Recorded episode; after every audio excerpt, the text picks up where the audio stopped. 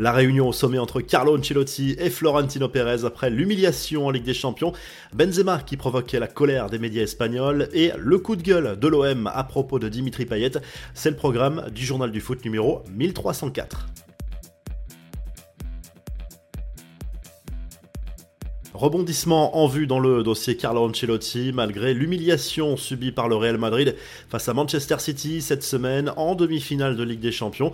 Le coach madrilène pourrait poursuivre sa mission sur le banc merengue.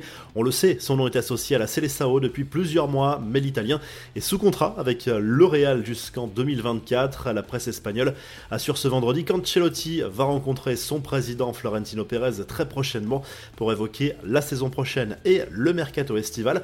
En clair, la direction mise sur la stabilité sur le banc, mais le Real devrait se montrer actif sur le marché des transferts. Karim Benzema, lui, n'a pas échappé aux critiques depuis l'élimination du Real face à City. Au-delà de sa performance décevante, c'est l'attitude de l'attaquant français qui pose question. Les médias madrilènes lui reprochent de ne pas assumer ses responsabilités de capitaine de l'équipe et notamment de ne pas s'exprimer publiquement dans les bons et surtout dans les mauvais moments. Le Ballon d'Or 2022 a encore refusé de parler aux médias après la débâcle face à City. Inacceptable selon les médias madrilènes qui rappellent que Benzema ne s'est plus exprimé en conférence de presse depuis le mondial des clubs.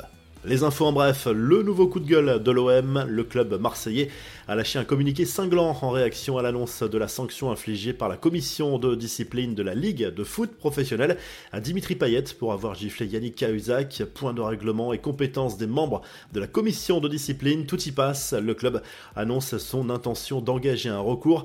Un petit mot du mercato, selon RMC Sport, le PSG viserait bien le défenseur sud-coréen Kim Min-jae qui sort d'une grosse saison avec le Napoli Luis Campos en a fait sa priorité défensive pour le mercato estival. Enfin, Manchester City envisage de faire une offre pour recruter Josko Gvardiol cet été. Le jeune défenseur croate du RB Leipzig avait été l'une des révélations de la dernière Coupe du Monde au Qatar. Sa cote sur le marché est énorme. Le club allemand réclamerait un chèque de 100 millions d'euros.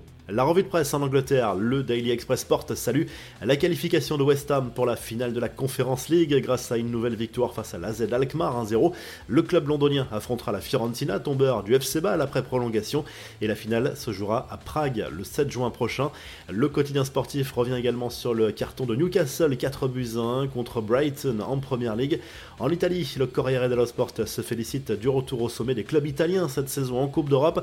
Si la Juve est tombée face au FC Séville, la Roma jouera bien la finale de la Ligue Europa. Le foot italien place un club dans chaque finale européenne.